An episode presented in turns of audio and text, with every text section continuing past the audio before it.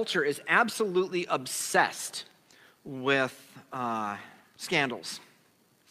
It uh, often produces a smorgasbord of thoughts and feelings that we are addicted to judgment, self righteousness, outrage, and a lot of times we, we find entertainment in scandal as well.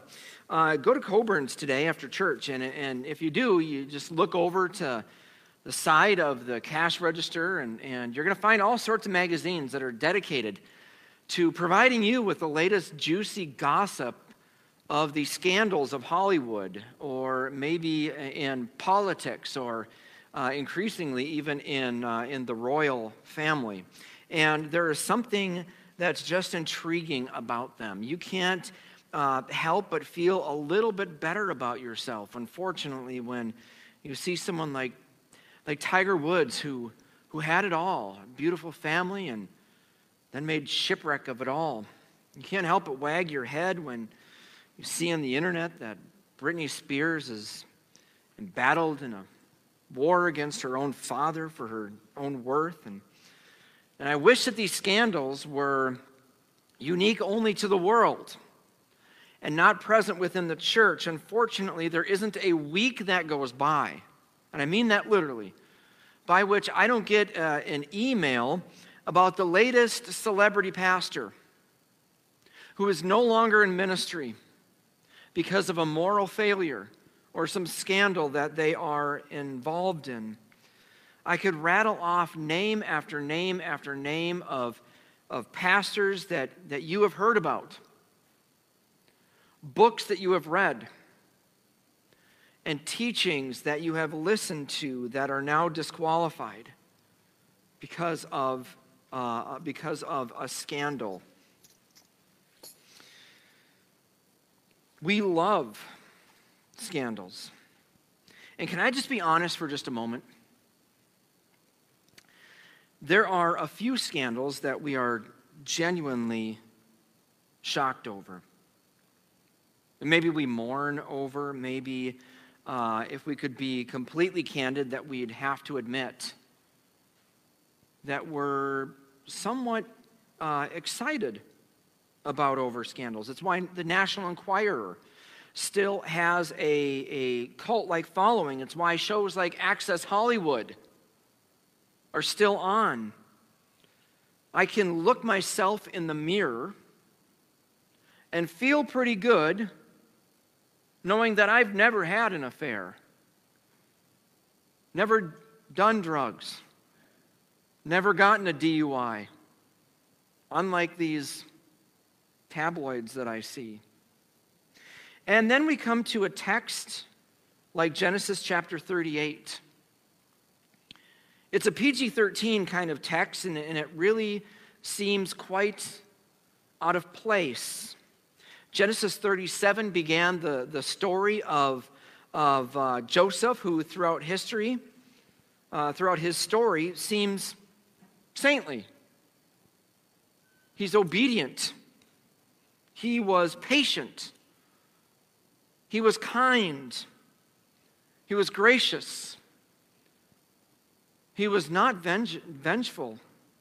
He's the kind of character that we look at in Scripture and we say, Man, I want to be like Joseph. I want to be a man who loves God and perseveres faithfully through incredible difficulties. And sandwiched in the story of Joseph is the sideshow of Genesis 38. It is the backstory of Judah, who was the fourth son of Leah, one of Jacob's wives. And Judah was often at the, the, the forefront of the uh, dysfunctional family of Jacob. And the order placement seems to make absolutely no sense. Why would Moses, the author of Genesis, have put this story in the middle of Joseph's story. Wouldn't it made more sense to put it at the beginning of Joseph's story, or, or maybe even at the end, or possibly not even at all? And the answer to that has everything to do with our obsession with scandal of others while being completely blind to the scandal of our own lives. And it has everything to do with God's amazing grace in the midst of the messiness of our own lives. There are two things that I want to look at today. And the first is, is that you and I need to realize and we need to come to grips with the fact that we are capable, every single one of us, of grievous sin. In every large family, there always seems to be the one ringleader of the circus. And in Jacob's family, it is definitely Judah. After all, uh, it was his idea to maybe not kill Judah, but why, don't, why don't we sell him into slavery? That way we can make a profit and we can rid him of our problem. However, a, a person's degradation isn't something that happens overnight.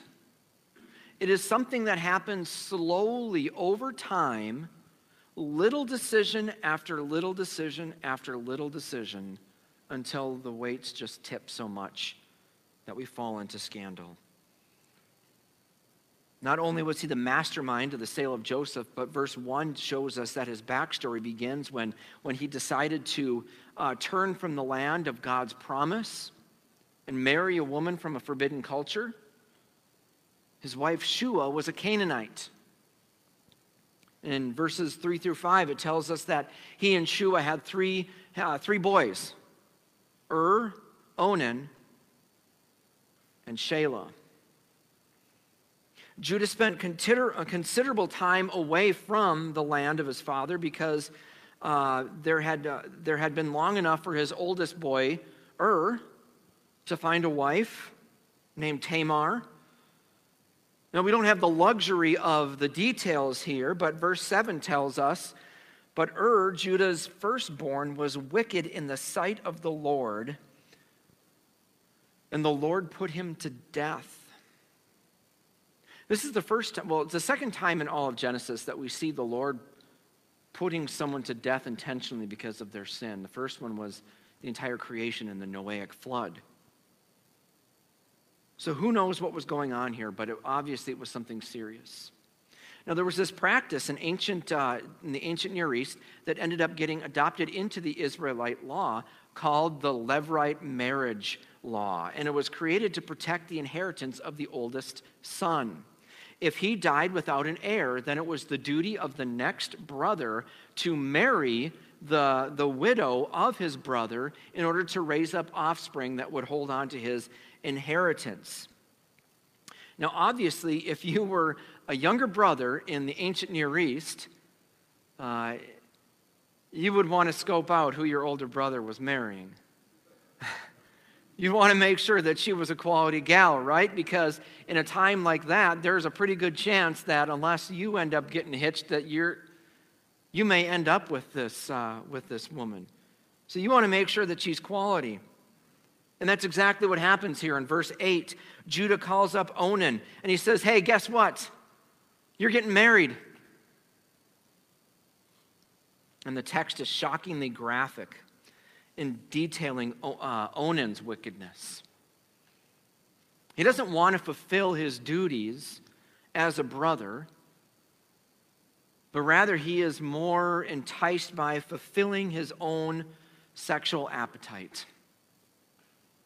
So before the act of sexual relations is complete, the text tells us that he, he withdraws and spills his seed on the ground in order to avoid pregnancy. Therefore, in verse 10, it says, And what he did was wicked in the sight of the Lord, and he put him to death also. So Judah now has two sons, both of which had married the same girl and both who are now dead. He's got a third son, but what do you think is running through Judah's head at this point? And this girl's like Scott Peterson or Drew Peterson. He's that cop that had four wives that they all either were murdered or dis- disappeared. This, this woman is trouble. We need to get rid of this woman. She's bad news. She's got to go. But hey, you know what? He's actually stuck with her. So in verse 10, I'm sorry, verse 11, he convinces her to go back to her father's house and wait until Shelah is, uh, is uh, old enough to marry her and carry on. But uh, Judah never had any intention of giving Shelah to Tamar. Because losing two sons is hard enough. But a third, he can't bear it. Well, time goes by, and, and, and Shelah here, uh, he comes of age, and, and Tamar hasn't gotten the call yet. And Judah's wife, Shua, she ends up uh, passing away, and, and Judah seemingly goes on with life. And, and we get a glimpse of his character in verse 12. He goes to, to shear his sheep in a, in a far off land, and in, uh, in Timnah, which is uh, going to shear your sheep, is sort of like college kids going off to spring break. It's party time. This is where all the wild stuff happen when the people, uh, shepherds go out and they're unrestricted here. There's a constant party. And, and Tamar now, she gets, she gets wind of this. And now in verse 14 and following, really shows the depths of depravity of this story. Verse 14 And when Tamar was told, Your, your father in law is going up to Timnah to shear sheep, she took off her widow's garments and covered herself with a veil, wrapping herself up, and sat at the entrance to Enaim, which is on the road to Timnah.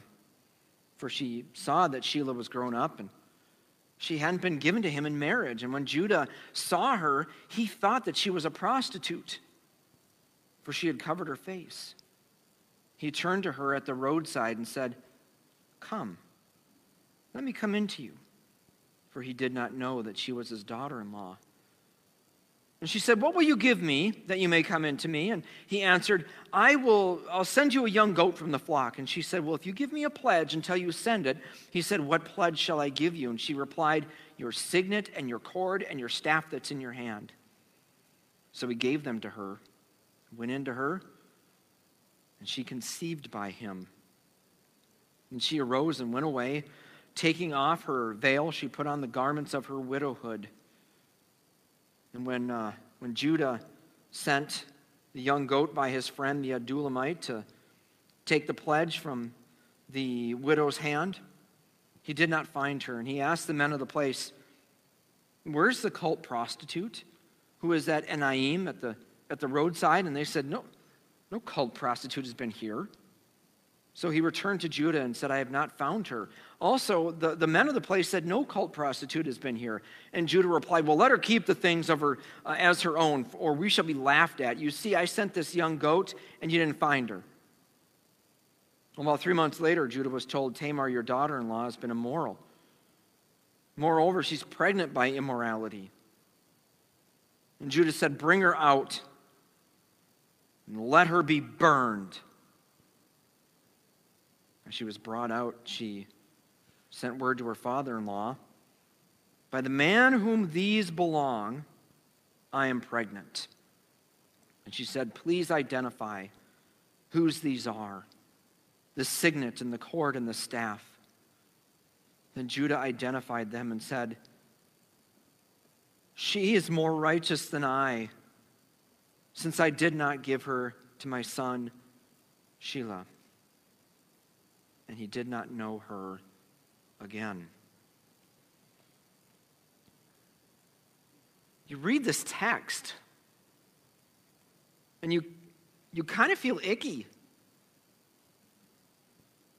It's like we just watched an episode of Maury Povich or Jerry Springer. There's death, and there's deceit, and there's prostitution, and illegitimate pregnancy, and cover up and exposure. But can I be candid for just a moment here? And let me suggest that this is not just a story that would grace the cover of a magazine over at Coborn's. This is you and me that is being described here. Judah's backstory is a commentary and it's a warning. It is placed within the context of Joseph's story because far too often we want to be the Joseph in the story, and we ignore the fact that we are more like Judah than we want to admit. We desperately want to be the hero. Or maybe we already think that we are the hero. We're the good guys. Joseph had so many good qualities about him. But when it comes to the scandal of sin, we have enough in our backsto- uh, backstory to cover Us Weekly. We just don't have the fame. I had the privilege of spending my childhood and my teen years in the 80s and 90s.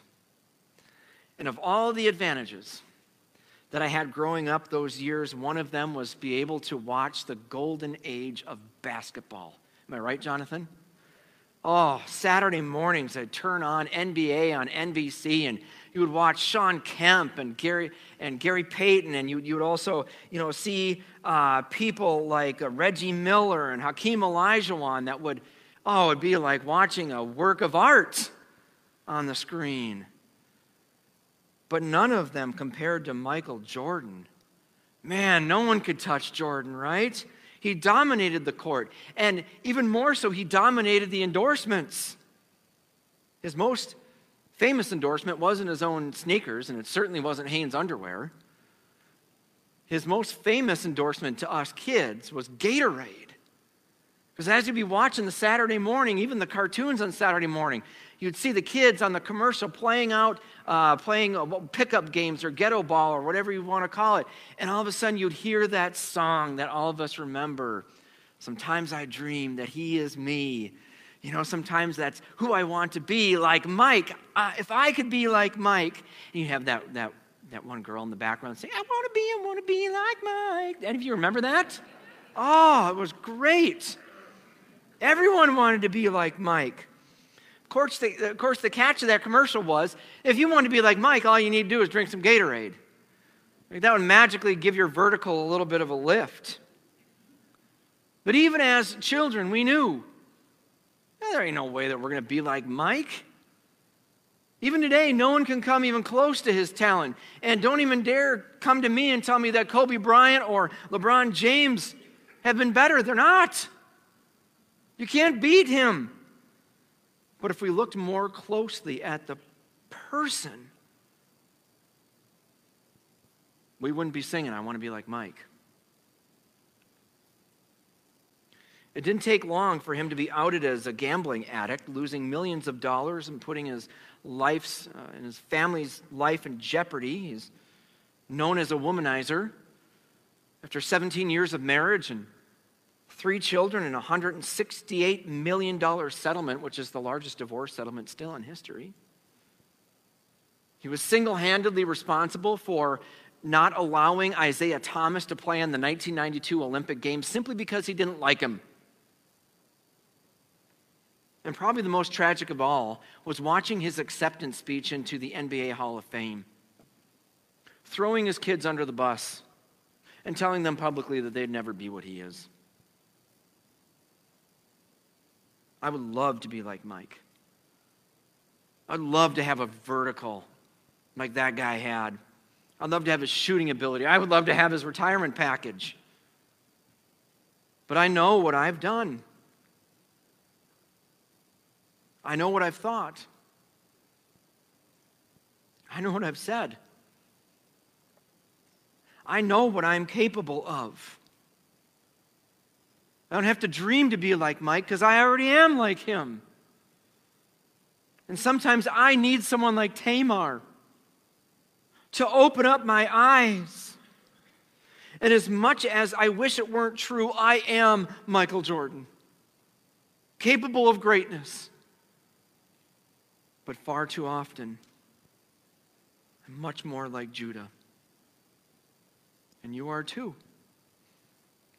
This tragic and sick story is meant to expose our own hearts, but it's also written to point us to redemption.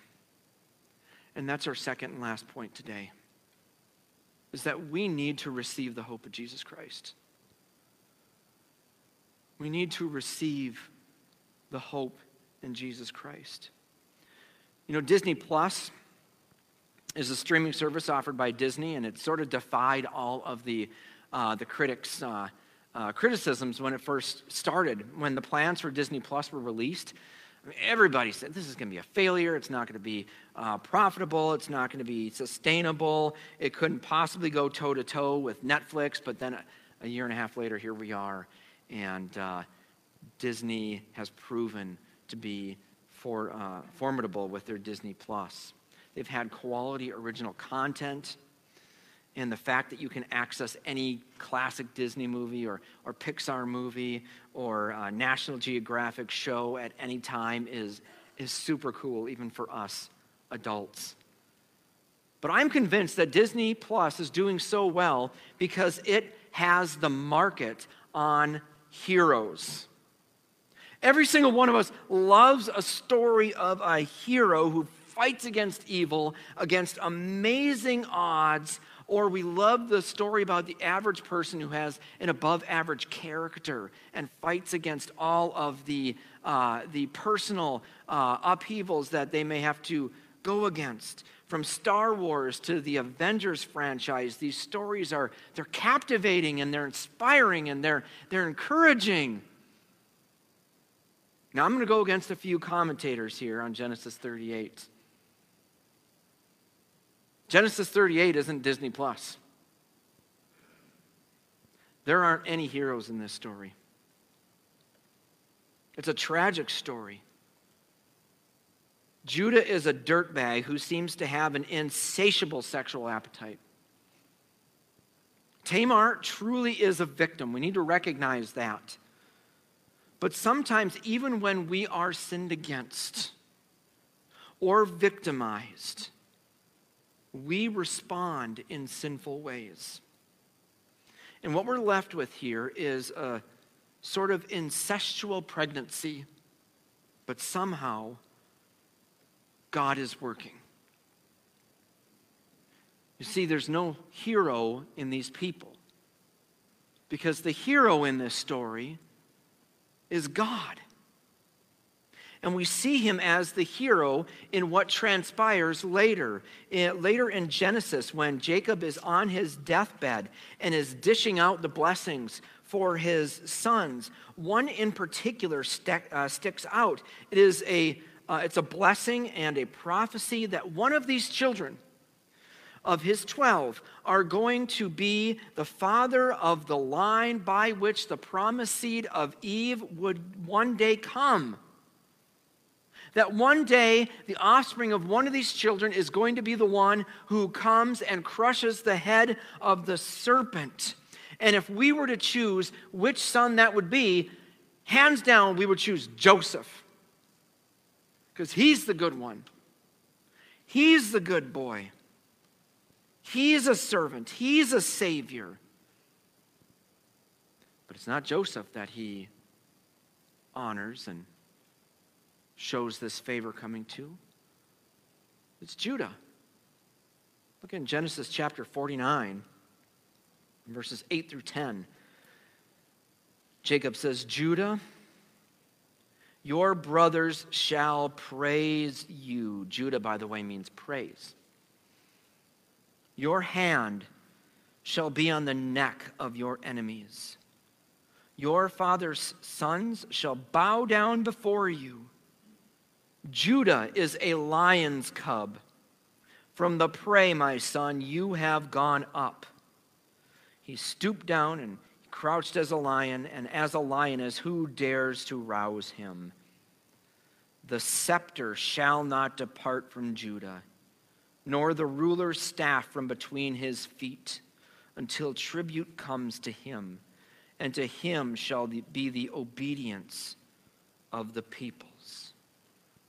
So, for all of his sins and all of his perversions and for all of his crimes against Joseph and Tamar and even his youngest son, Shelah, God is sovereignly choosing to bring about his plan for his people through Judah. And specifically through the sinful sexual act that occurred between him and Tamar. Now, verses 27 through 30 document the strange birth of Judah and Tamar's children. There were twins inside of her, and when the first one was, was coming out, his hand came out, and the, the midwife tied a, a red cord around his hand, and that primarily was for the purpose of once both the twins were out and they're being cared for, that they would be able to distinguish which one is which. But then, of, in defiance of all logic and all biology, the firstborn pulls his arm back, goes back into the womb, and the second ends up being born first. They name him Perez, which means breach or burst forth. And it's a good name for him because even though he would continue uh, the pattern in Genesis in which the, uh, God favors the younger rather than the older, which was contrary to, to cultural customs, it's really symbolic of what God was doing. In Perez's birth to Judah and Tamar, God was breaching, he was breaking through his plan of salvation for his people. Because Perez, his name appears in the genealogy in Ruth. Look in Ruth chapter 4. Now, all these generations of Perez Perez fathered Hezron. Hezron fathered Ram. Ram fathered Aminadab. Aminadab fathered Nahshon. Nahshon fathered uh, Salmon. I think it's Salmon, but I like saying salmon better. Uh, Salmon fathered Boaz. Boaz fathered Obed. Obed fathered Jesse and Jesse fathered David.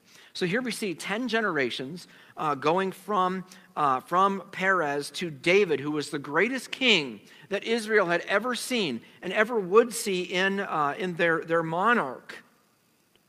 But Perez's birth wasn't specifically only to bring about King David, who would reign over Israel, but rather he is ultimately pointing to the King of Kings, Jesus Christ. Indeed, those, all these names show up in Matthew chapter 1. Most surprisingly, in the genealogy of Jesus in Matthew chapter 1, there are four women that show up. First is Tamar.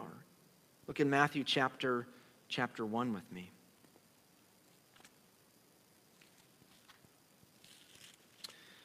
And Judah, the father, uh, this is uh, verse 3, and Judah, the father of Perez and, and uh, Zerah by Tamar, and Perez the father of Hezron, Hezron the father of Ram, Ram the father of Amminadab, and Amminadab the father of Nahshon, Nahshon the father of, of Solomon, and Solomon the father of Boaz uh, by Rahab, Boaz the father of Obed by Ruth, and Obed the father of Jesse, Jesse the father of David the king, and uh, David was the father of Solomon by the wife of Uriah.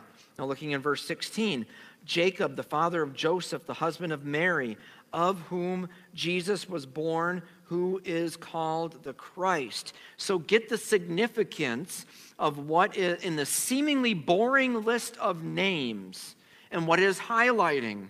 Tamar, uh, well, these four women in this genealogy were highlighted, and they were all foreigners. They were not part of the Hebrew clan. All four of them had scandalous marriage uh, stories to them. Tamar pretended to be a prostitute in order to get impregnated by her father in law. Rahab was a prostitute. Ruth spent the night at Boaz's feet, which would have raised a lot of eyebrows. The wife of Uriah was Bathsheba, who had an affair with David, and David ended up killing her husband in order to cover up their scandal. And all of these terrible acts by these men and women flow from the family line of Judah. but this would be the bloodline of our Savior. Our Lord Jesus Christ would be born into this family. And what that means for us is that we have a Savior who comes from people like you and comes from people like me, people who have very public and also very private scandals because of our poor decisions and circumstances. He comes from a line of people with bad reputations, guilty consciences, leave a trail of destruction in their relationships. He comes from people who are broken, needy, and desperate for redemption and change. He comes from people like us, yet he is not like us. He is God eternal who took on flesh, lived a sinless life, and was crucified and buried for us. In his baptism, he identified with sinners like you and like me and like Judah and like Tamar. In his life, he lived perfectly in our stead. In his death, he took on the punishment that we deserved perfectly in our stead. On the cross, he absorbed the wrath of God for every careless word, thought, and deed that we have ever committed. In rising from the dead three days later, he proved that he was the man for the job, that he had achieved victory over sin and death once and for all. You see, every one of us, whether we want to admit it or not, we love a good scandal unless we're involved in it. Sure, it might be fun and it might be exciting when the curtain is closed. But there's coming a day when our signet and our cord and our staff is going to be presented. And the question is going to be asked whom do these belong to? And the curtain will open up, and we will be without excuse. It will be then that we ought to take heart that Jesus did not descend from Joseph, but from Judah. It's then that we can be confident that Jesus does not save us by the good that is in us. If that were so, we would all be doomed. Jesus saved us by taking our scandal upon himself, our corruption upon himself, our failures in our lives upon himself. He takes upon his cross the sin of Judah, and on his cross, he takes the sin of you, and he takes the sin of me. Jesus doesn't identify with Joseph, he identifies with us. And because of that, we can be confident, even in the midst of our chaotic lives, that Jesus is taking our pain and taking our confusion, our sins and failures, and using them to accomplish his plan of salvation in us and in the world. Let's pray together. Thanks for listening to this message from Emmanuel Baptist Church in Mora, Minnesota. For more information about our church, you can find us on the web at www.emmanuelmora.com or on Facebook by searching for Emmanuel Mora.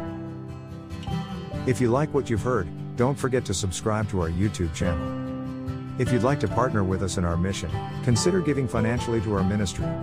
You can conveniently give right from your mobile device by texting any word to 320 313 1950. There are options for one time giving or recurring gifts on a schedule that you set. Thanks again for listening. Emmanuel Mora, knowing Christ and making him known.